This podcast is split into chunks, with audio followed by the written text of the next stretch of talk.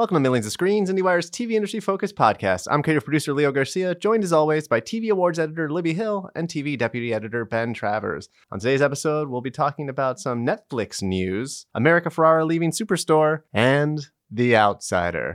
This is millions and millions of little screens. Can't you shut up? I'm busy. Boy, what a great show. Skipping ahead to the clicker, our recap of the biggest news items from this past week. Guys, last week, Netflix subscribers who logged on to the streaming service were greeted by some new UI a top 10 row to its homepage, showcasing the most popular titles in the US. It also, if you go to TV tab or movie tab, it shows you the top 10 shows or the top 10 movies. We were kind of going through this yesterday, Ben, and making sure, and everything lined up. There were no no weird anomalies. We got the same top 10. No algorithm. Yeah. No- Right. Except for the the cover art. The key art was changed between Ben and I. Yeah, like all the accounts should have the same information because this is reflecting America's top 10 lists. Uh, so we were we were, you know, checking that Netflix wasn't wasn't fibbing or lying Well, or catering to anything. have them. It's uh, it's uh, hard to be trustworthy in this world.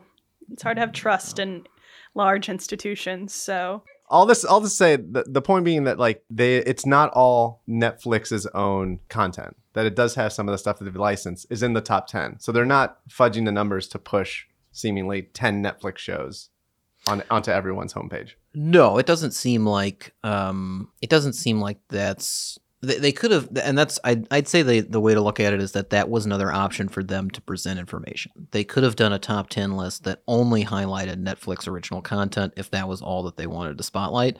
But clearly you know they've paid for these licensing agreements.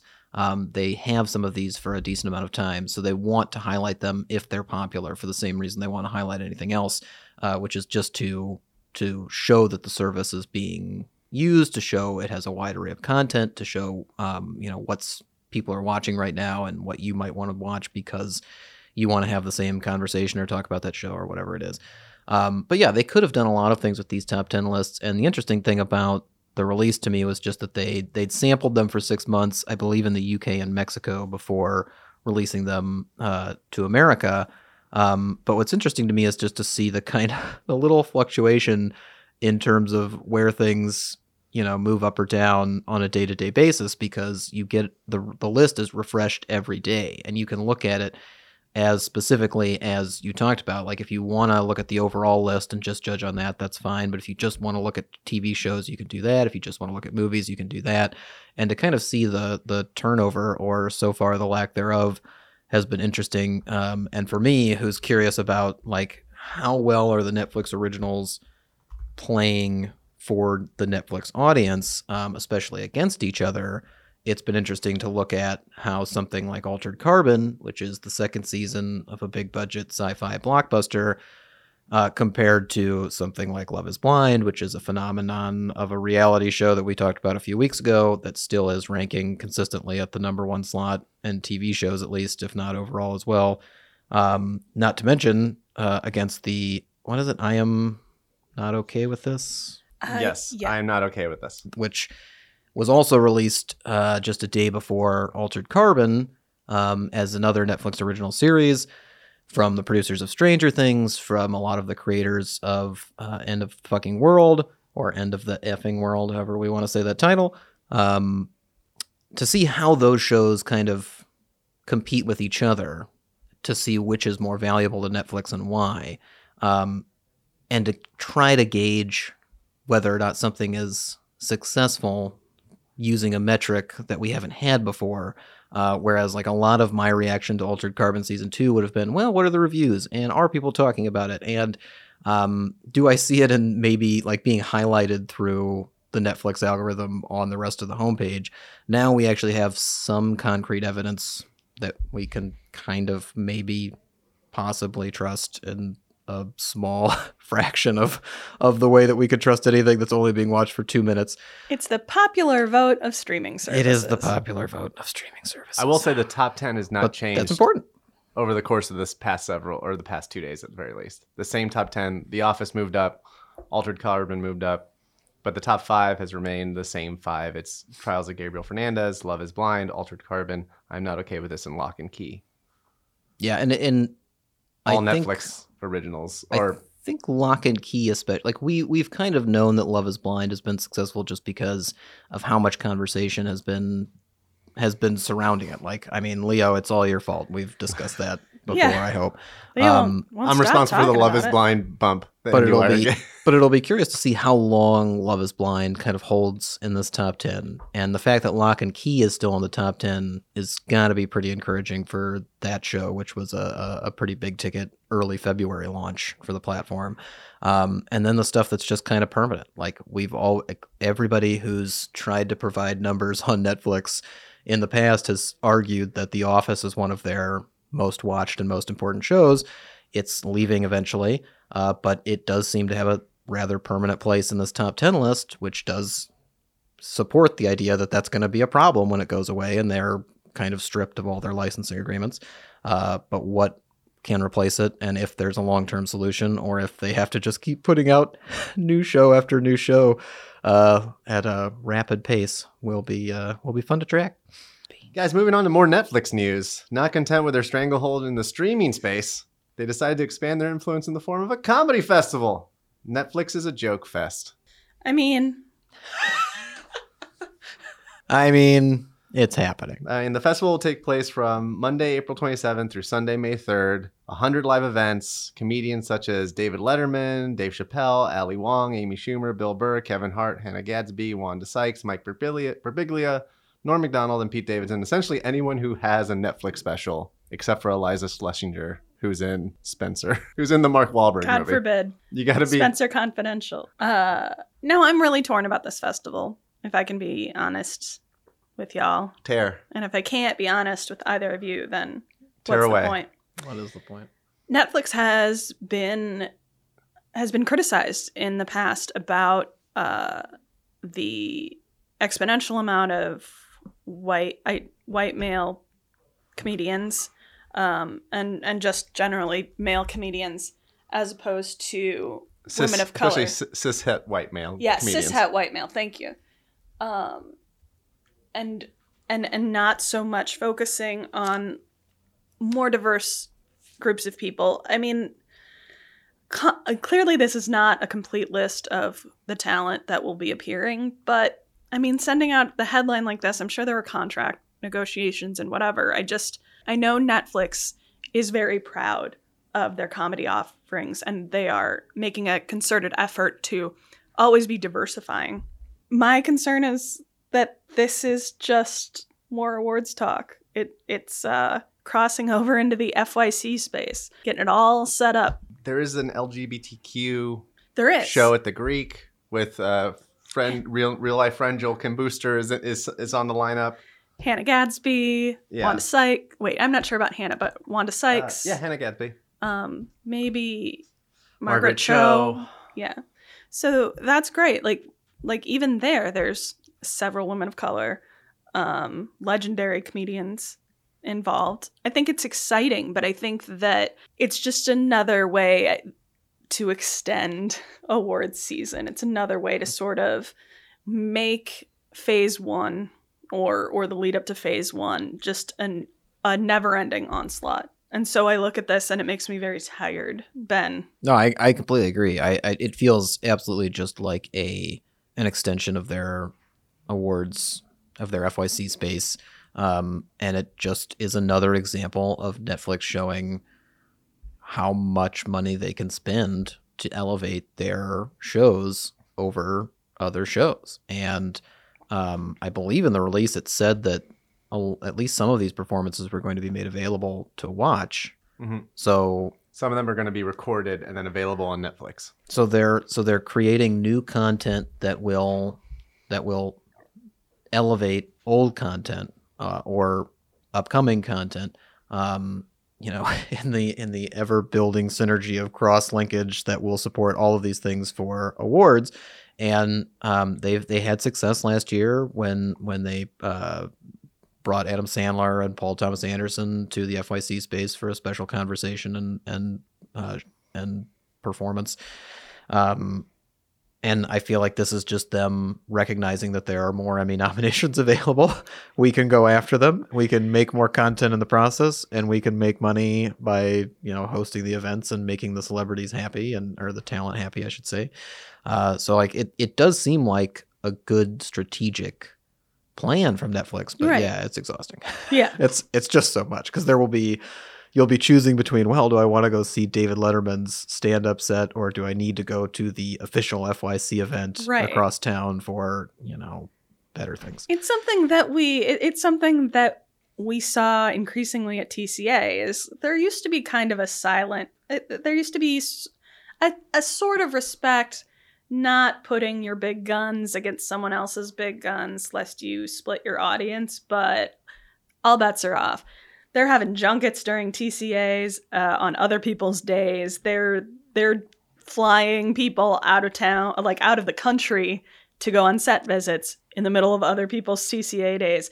And now Netflix is launching a, a week long A full blown comedy festival. comedy festival, a week long comedy festival in, you know, the middle of the Emmys run up. and the only regulation here is that they can't be they're not official fyc events because you're not allowed to have overlapping official fyc Right. events like the the academy won't allow that to happen they won't give you you know access to the same lists and the same setup and the same everything uh, that they do for their formal functions. Uh, but and again, that's that's what led people to kind of have the the respect of the past, where they'd avoid overlap. But as we saw last year, when when, Veep's final FYC panel uh, was happening across the street from the Bruce Springsteen Martin Scorsese conversation at Netflix, that is that era is over. Like there's there's one too much television for the networks to uh, continue just operating under that you know that premise of like, well, we we respect what's going on over here, so we're just gonna wait our turn. It's like, no, no, no. There's no more waiting. There is competition, and if Civility can- is dead. right. If you can win the competition on the night, then you can win the competition at the Emmys. So it, it's uh, it's gonna get lethal. All right. Well, moving on to the next thing. Uh, America Ferrera leaving Superstore. Guys, according to THR, Superstore's America Ferrera is checking out. It's a joke. Oh, that's really good. I really respect that. Went right over my head. Yeah. Of Cloud9 after five seasons on the job. She served as ex- executive producer. She directed a couple episodes, and she said in a statement that she's ready to seek out the next chapter in her career and life. Wait, wait, wait. Checking out like at a checkout counter? Yeah, checking out like. I still don't get the joke. um, what does this mean for Superstore? ben, you want to field this one? I don't. I I I don't love it. Um, it's not that it's not that Superstore is a show that can't function without its lead actress. Um, it's it's very much an ensemble comedy. They've leaned into the ensemble more and more as the seasons have gone on. Uh, but so many elements of the existing plot are tied to America Ferrera's character in a way that makes it very hard for me to imagine how she would be extricated in a manner that just kind of keeps things running smoothly. Like it's it's hard for me to imagine the transition that can be made that will both satisfy fans and keep the show going Not disturb the mojo of the show in any Right. real way. and and in part it's because it's like while Superstore has always dealt with a lot of uh, topical issues and social issues and political issues, um, it's not a dark show. It's an NBC sitcom. Like Yeah. it's a it's a very positive show, and a lot of the the momentum of the show at the moment is based around um, uh, Ben Feldman's and America Ferrera's couples. Like that that that central couple is moving toward the very traditional like wedding Yeah. Happy happily Sure. ever after moment like they they're finally living together they made they've been making jokes about marriage like all this stuff is happening so like the the like we're gonna pick her up and put her in another store or um she's going to leave cloud nine and go work her dream job doing something else like none of those tracks have really been laid um and Like to if, leave Pam, if Pam went moved to New York and became an artist and left Jim working at I mean, Dunder Mifflin. but pam was still on the show yeah, and even then yeah, I know. you- So to me, it's like if if John Krasinski left The Office, like it would be fine, but the uh, it would be okay, but the balance would be all off because his character was very much ballast in that wacky crew, and um, that's how I kind of see America Ferrera's role in there. While I think Jonah, they Jonah and Amy both switch off on being the straight man, and without that, it it slowly devolves into this is wacky for the sake of being wacky and that's a line that the show has flirted with before in the past um and i'm very frightened about where this goes yeah, I, I'm I'm I'm just curious to see what the decisions are going to be, and then how well the fans are going to respond. I, I do think that there's a strong fandom who's just very loyal to the central relationship as well as to America Ferrera in general, who's been um, an outspoken voice for the show, you know, in front of and behind the camera, uh, in such a way that you'd worry about how just her creative departure would affect the the overall show and like uh, you know its content as well as uh, the story. So, um, so yeah, I, I think it's a lot more troubling than I think they made it out to be. Like it seemed like you know, hey, we're warning you, hey, it's coming. Like don't worry about it, no big deal. Um, but I don't know. I'm I'm concerned. this news is coming in the middle of the show's first season without creator justin spitzer so it's feels a little like i don't want to see a sinking ship it, it i don't think it's that severe but it is there's a sense of foreboding over it like something is not quite right there and i'm not sure what it is on the other hand Ferrera is currently pregnant with her second child. As the as she has grown older, as she, her career has gone along, she's uh, really become active in uh, politics. Um, she has no interest in standing aside and and and being quiet. She has uh, uh, political political things that she supports, like families belong together, and um, she's always very outspoken in her support of political candidates. I think it's just time for her to move on. I, I don't I think maybe she's I think she really enjoyed executive producing the show. I think she may be a person who is getting more interested in working behind the scenes.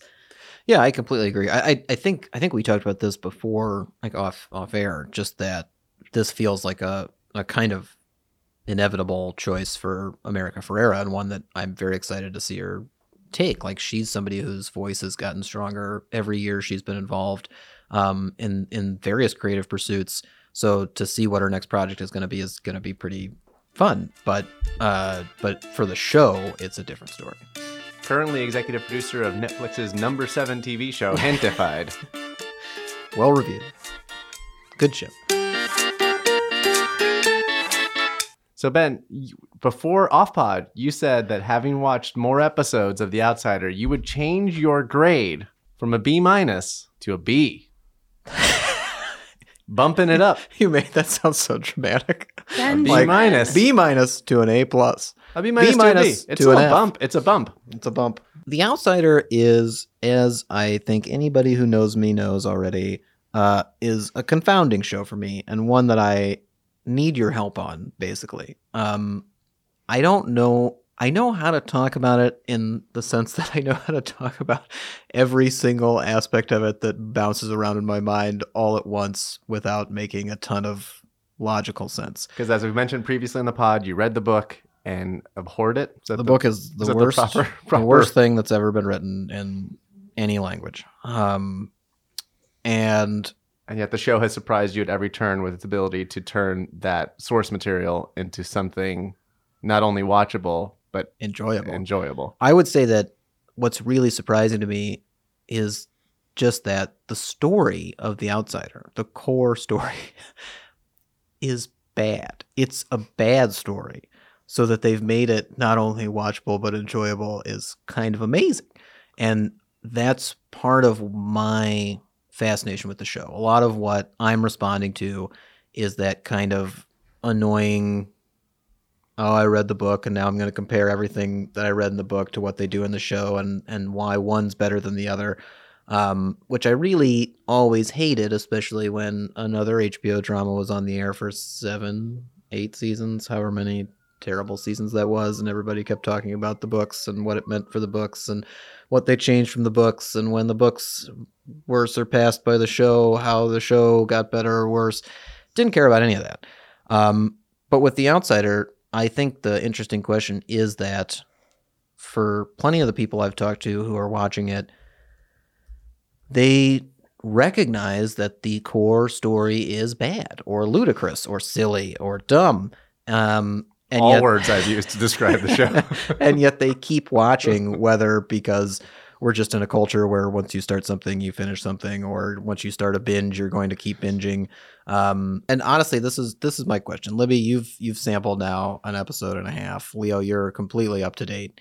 Um, my question is basically, I don't know how to recommend it succinctly. I, I still don't know what to do when people ask me the question, "Hey, I'm should I watch The Outsider?" No. So my my like uh elevator pitch is it's True Detective if the Yellow King theory was real. If the supernatural elements actually came to the forefront of True Detective. Does Uh, that does that interest you? Maybe. The weird thing about this pitch is I would say no. I would have been like, oh, I'm running the fuck away from that show. What if, But Libby would have said yes. yeah, what if True Detective's theory about the Yellow King was true and bad? That's what that's that's not a that's not a pitch to get someone to watch the show. I know. Yeah, Libby said Are no. we're working at cross purposes here? Okay. No, but like I am I am earnestly interested.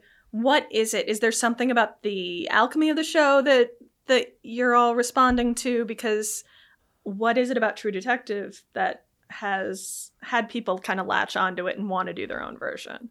I think that the dynamic between between the two leads and The Outsider, in a very weird way, is similar to the dynamic between Rust and Marty.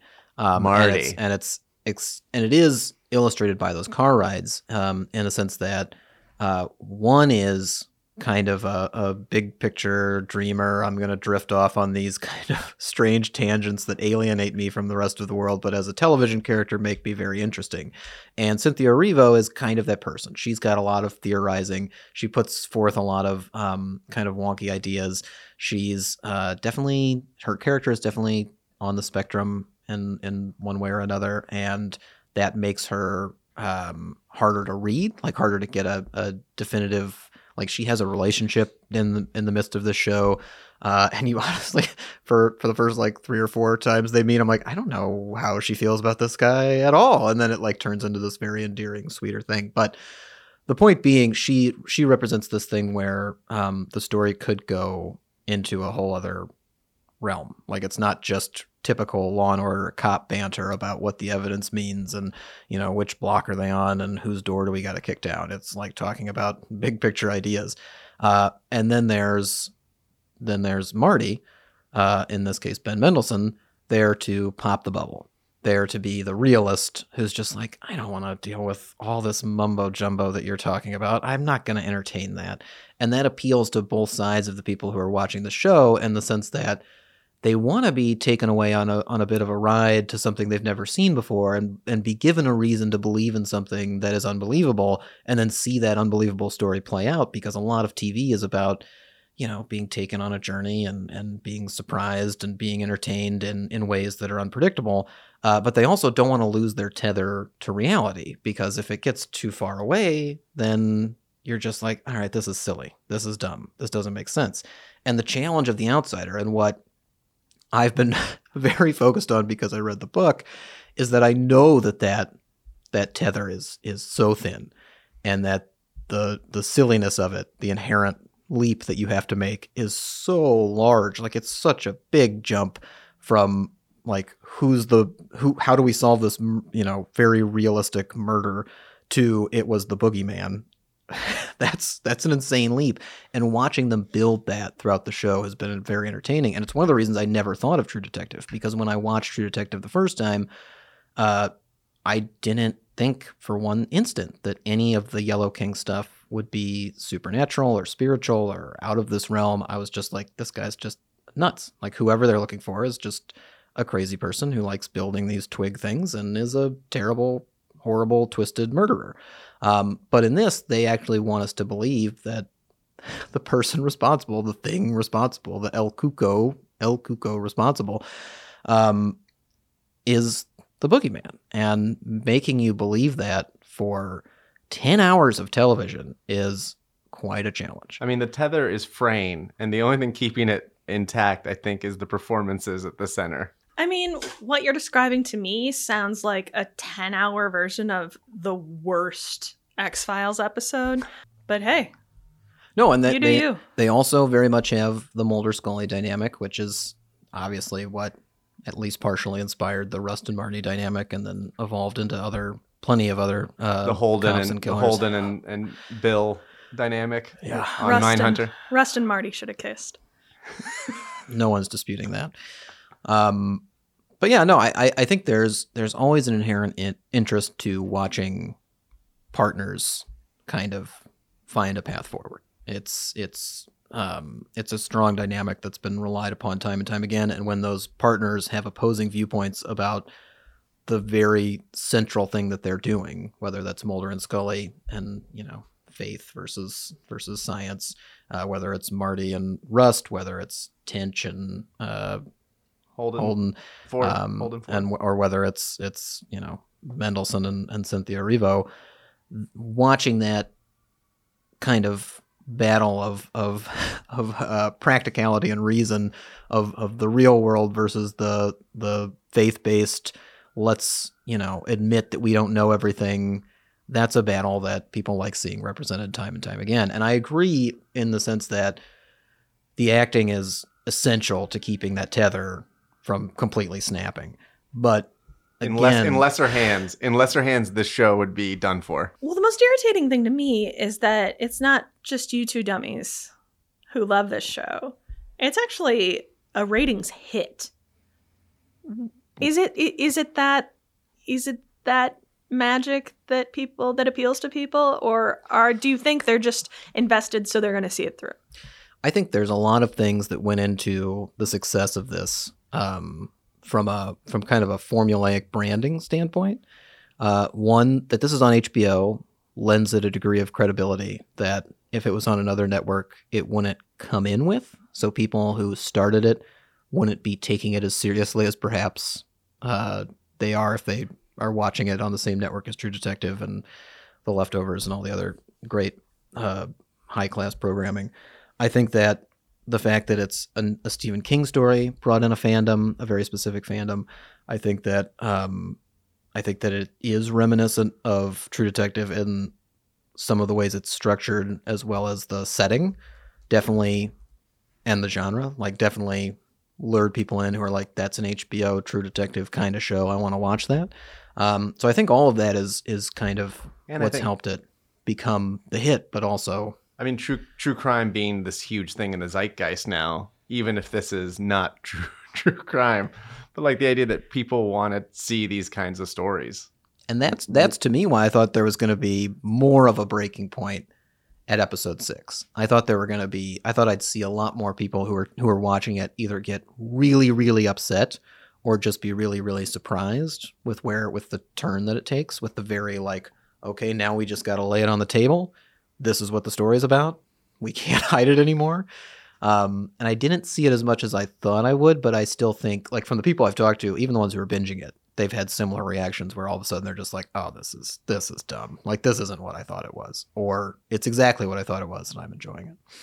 Um, so I think there's I think there's a few factors that have made it a hit. I want to believe that Ben Mendelsohn and Cynthia Erivo made it a hit because they're great. I love them. They're wonderful. Well, you bring them up. Is is there an awards play here, Libby? Oh. I know you've only seen an episode and a half. I know enough to I know enough about the actors involved. I know enough about Ben Mendelsohn and Cynthia Erivo to know that they're great and that even in the silliest situations they can bring a gravitas that many actors can't.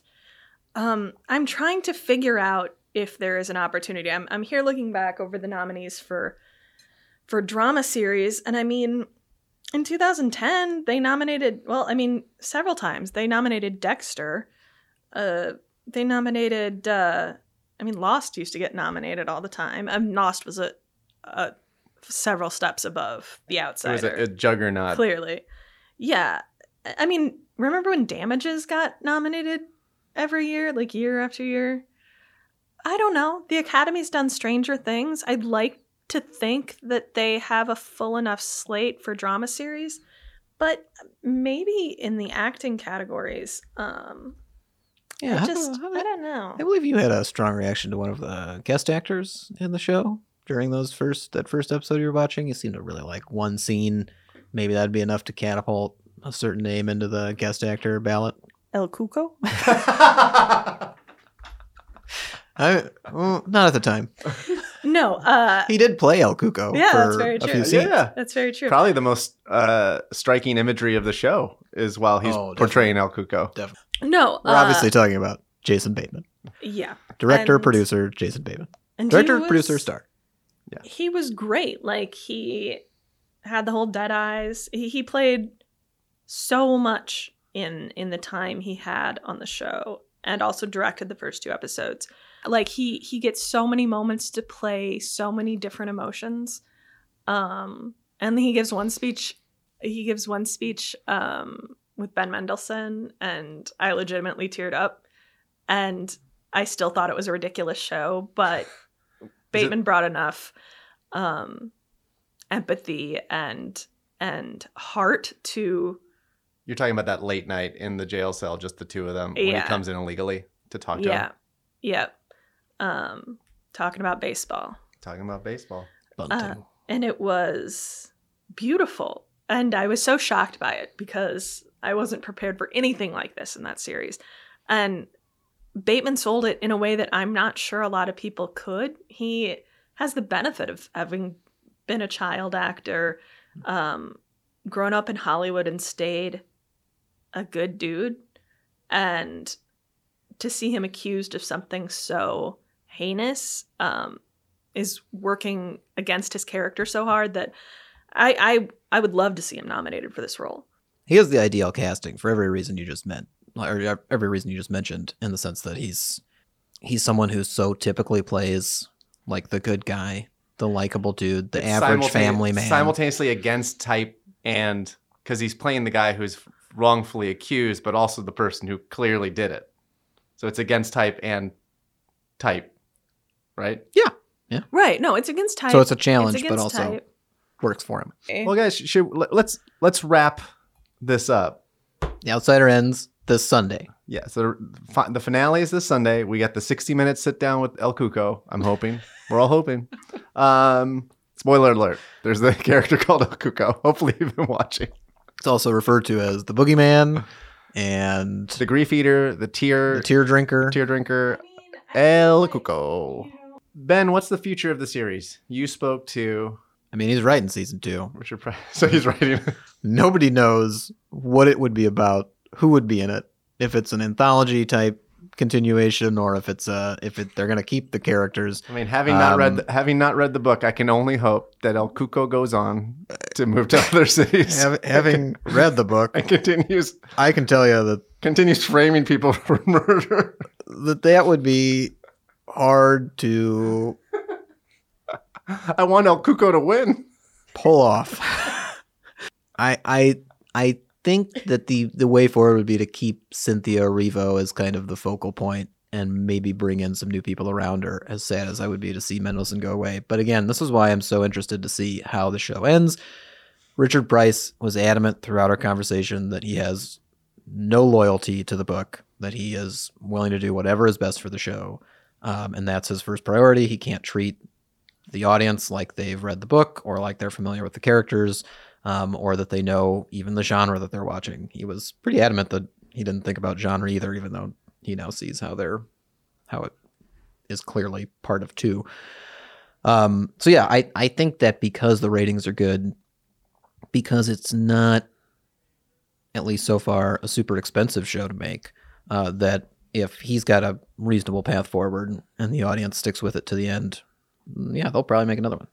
Uh, so in your version of season two, it's an anthol- anthology series sort of based around Holly Gibney's in the same way that Knives Out 2 is going to be a Benoit Blanc, like another caper he solved. That'd be my guess. Yeah, Libby agrees. Libby's in. that's not what I said. Libby, did we sell you on The Outsider? Yeah. No, Are you going to finish? you're a bad salesman. Uh, wakeboarding with An- Ann Dowd. Ben, did you watch that SNL sketch I sent you? Yes. What'd you think? Glad to see Justin. Terrible sketch.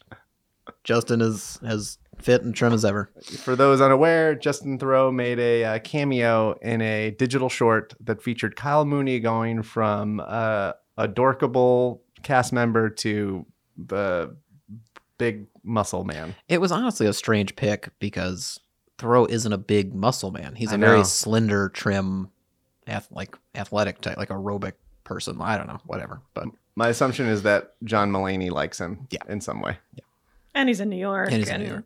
they He's wanted got to his, go to he's the. got his bar. Yeah, they all want to go to Ray's. They wanted to go to Ray's with uh, our succession friend. Uh, Nicholas Braun. Yep, Yep. Nicholas Braun and Justin Theroux, and they had a couple of high lifes. And I bet you they. I bet you they sketch. hosted the after after party for That'd SNL that Saturday. Justin Theroux opened it up at at three thirty or four, and it's like, "Hey, come on! I don't know what time New York bars close." Guys, a lot of Quibi news No. this week. Yeah, you wouldn't believe it. Jennifer Lopez is going to have a new Quibi show called Thanks a Million. And what else? There was something else. I forget.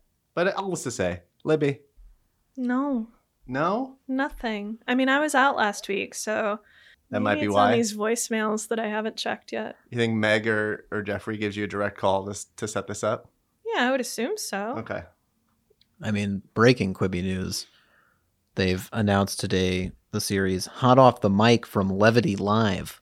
And um, I don't know what that means. So I feel like, Libby, the odds are high that you've got a, a good good voicemail I waiting mean, for you. Quibi Bad for us, good for Libby. Uh, an hour ago, Quibi greenlights docuseries Sex Next Door, which explores the lives of sex workers. What is Quibi? Sex next Like, honestly. Hot off Honestly. the mic joins the previously announced big, biggest little cook-off food competition show hosted by Andy Samberg. So it's ev- it's everything Legitimate. all at once, Yep. but on a, on a platform that no one has Right. and they're going to have to download. Much like much like Mike Bloomberg's soon to be failed Democratic bid for the presidency. Uh, all the money that has been spent on Quibi would have been better spent trying to feed or house the homeless or fix many of the ills of this country. Yeah, I was gonna say you can throw a dart at the board, like hang up, hang a newspaper on the wall, throw a dart, you'll hit something that the money would have been better spent on. At the end of all this, much like how much is Michael Bloomberg paid paid for every delegate he's going to win today? How much will Quibi have paid for every view? It's going to be a very high number. Math is fun. I can't wait to be doing the math for the next couple months. Millions of Screens is a production of Penske Media Corporation and IndieWire. Our theme music features excerpts of the classic YouTube video Bjork talking about her TV, Emily Wonka and the Chocolate Factory. Our editor in chief is Dana Harris Bridson. Our publisher is James Israel, and our executive editor is Ann Donahue. You can find us on Twitter at a million screens, at Midwest Spitfire, at Ben T. Travers, and at Leo Agent Garcia. You can also find us on Apple Podcasts, Spotify, and Google Play. So leave a review, like Kate Travers. Another She- dedicated listener. I think she said good things. I would fucking hope so. She'll give it four stars, though. See what happens. Mm, That's See- my presence. Don't See- worry. She likes you guys. See what happens when you leave a review? We mention your name at the end of the podcast. So you have to listen to the whole thing Yeah, before listen to the you whole hear thing. it. Uh, this is Ben, Libby, and Leo. Remind you, as always, that you shouldn't let poets lie to you.